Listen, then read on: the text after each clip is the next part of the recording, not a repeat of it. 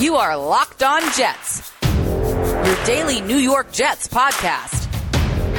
Part of the Locked On Podcast Network, your team every day.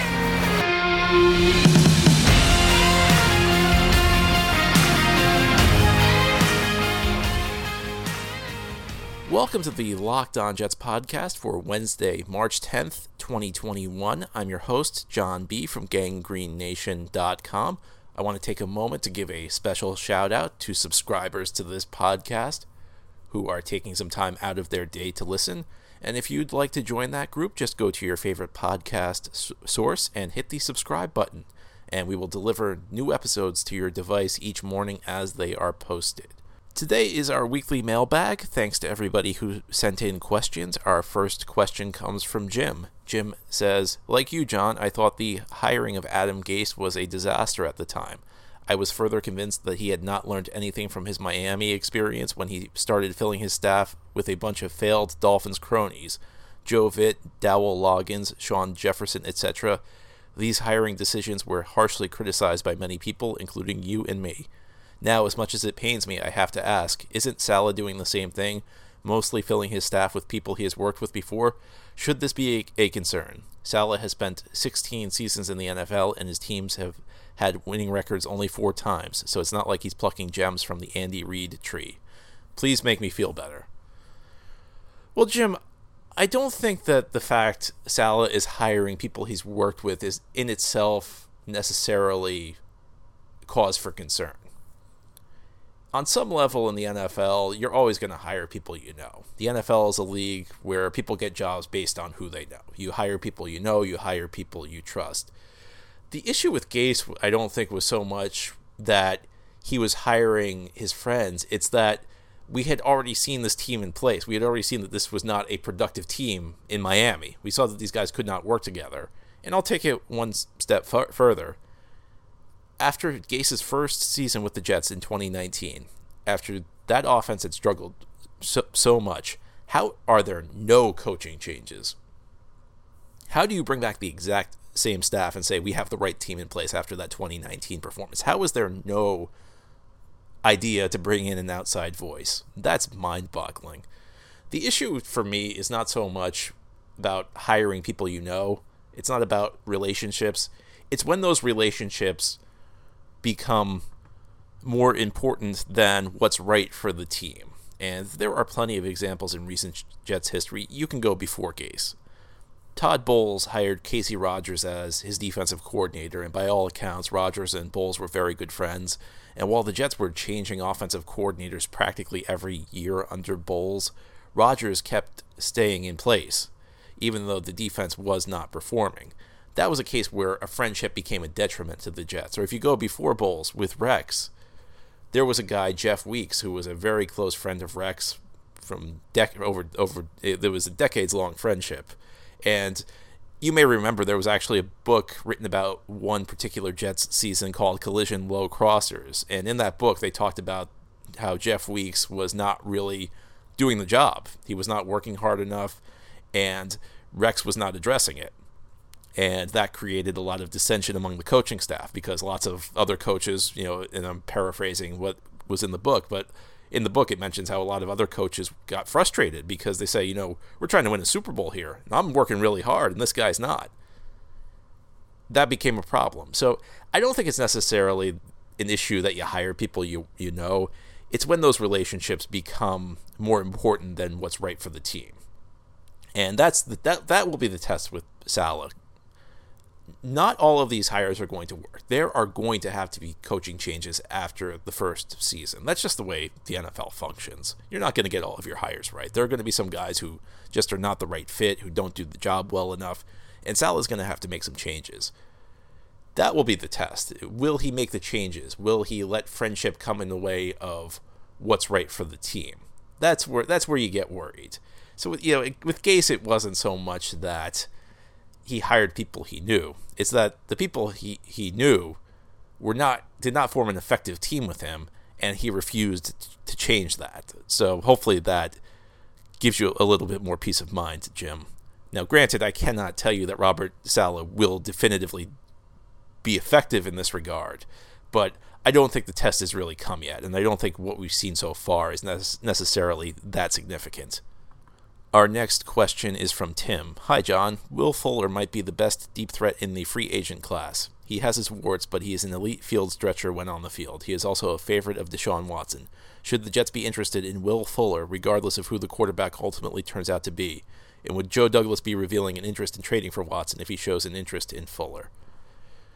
So, Tim, I really want the Jets to go at the top end of, of free agency this year at the wide receiver position. And, you know, normally I'm a guy who says stay out of the top end of free agency, but I want to see the Jets get a number one type receiver, a guy who can be a real go-to guy. And, you know, after the franchise tag period, that might just be Kenny Golladay, because Chris Godwin and Allen Robinson got franchised and now are not going to be on the free agent market.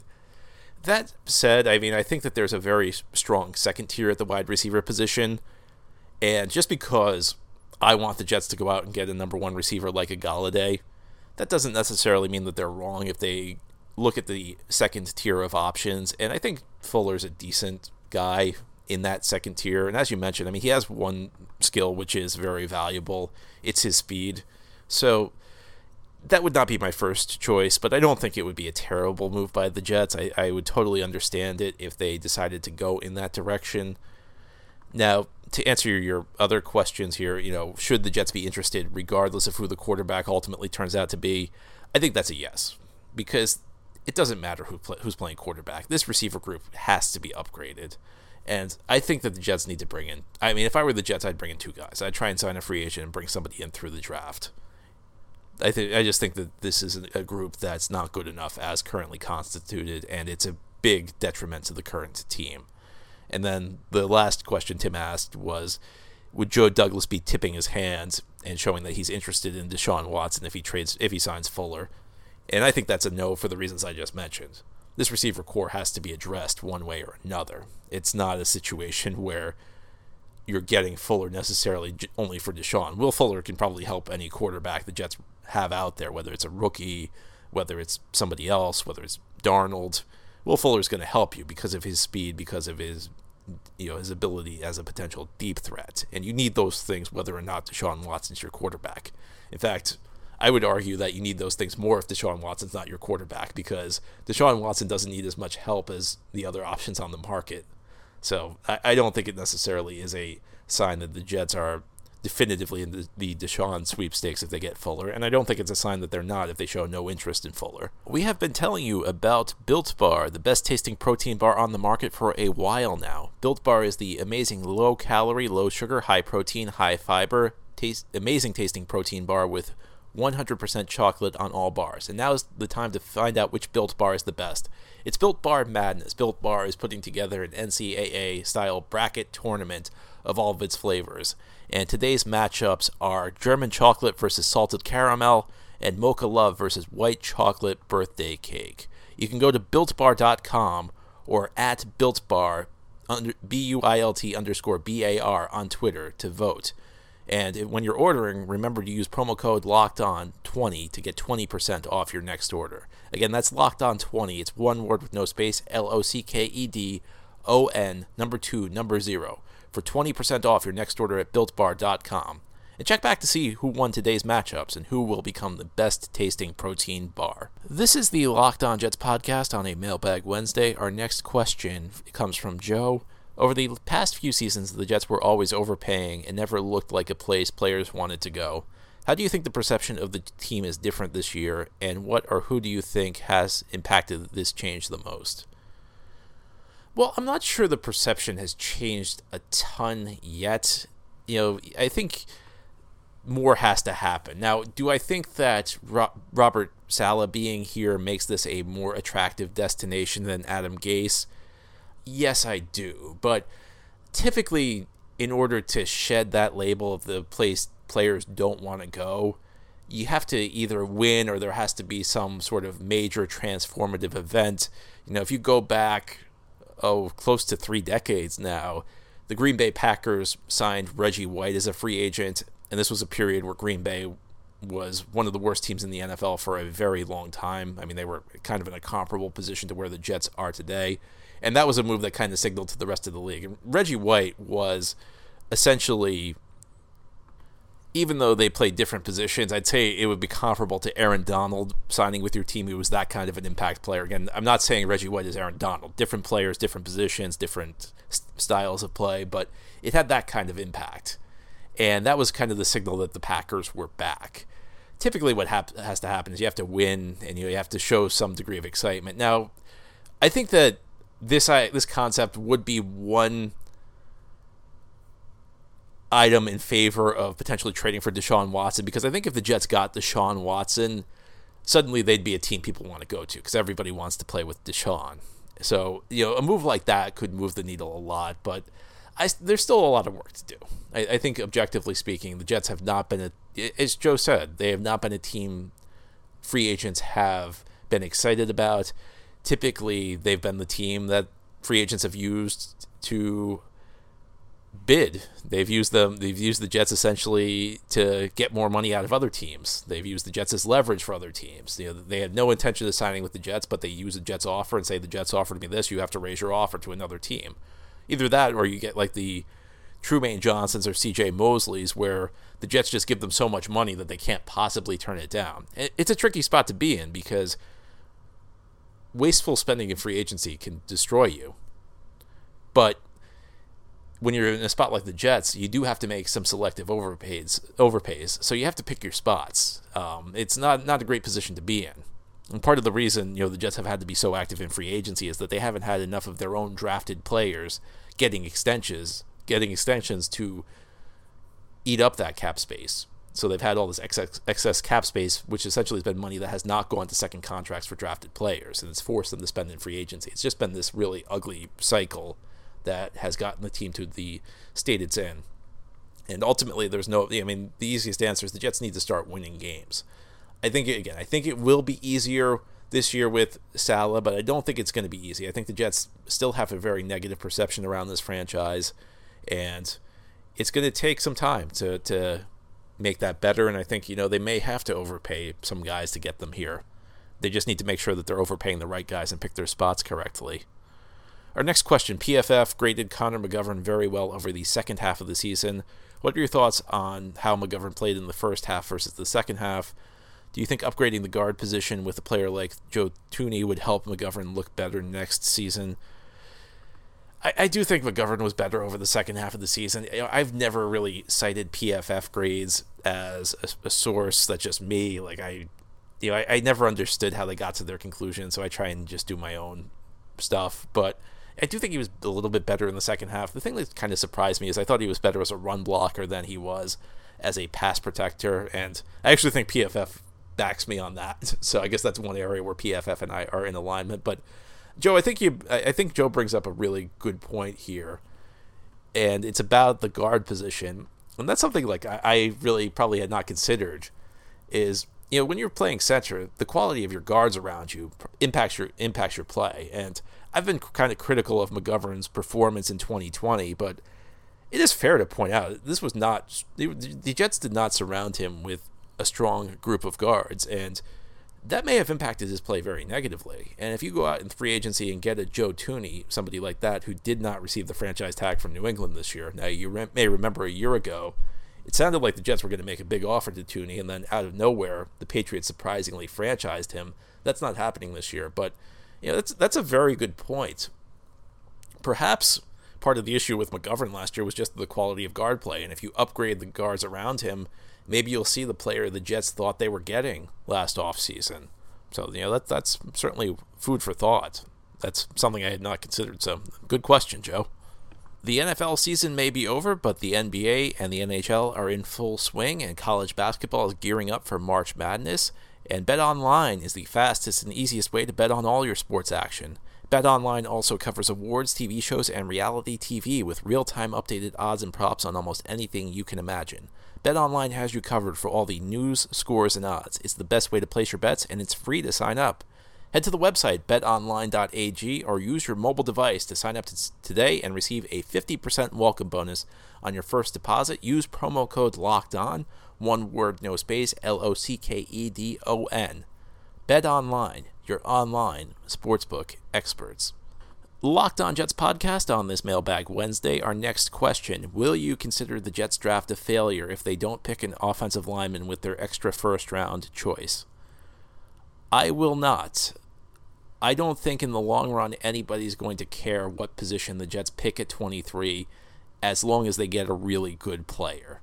And I think this is sometimes the mistake we make when we watch the N F L draft. Sometimes our focus is, show, is so short-term, we are focusing only on what are the immediate short-term needs our team has instead of the long run. And really the draft is about the long run. The draft is not about making the worst position on my team better in year one.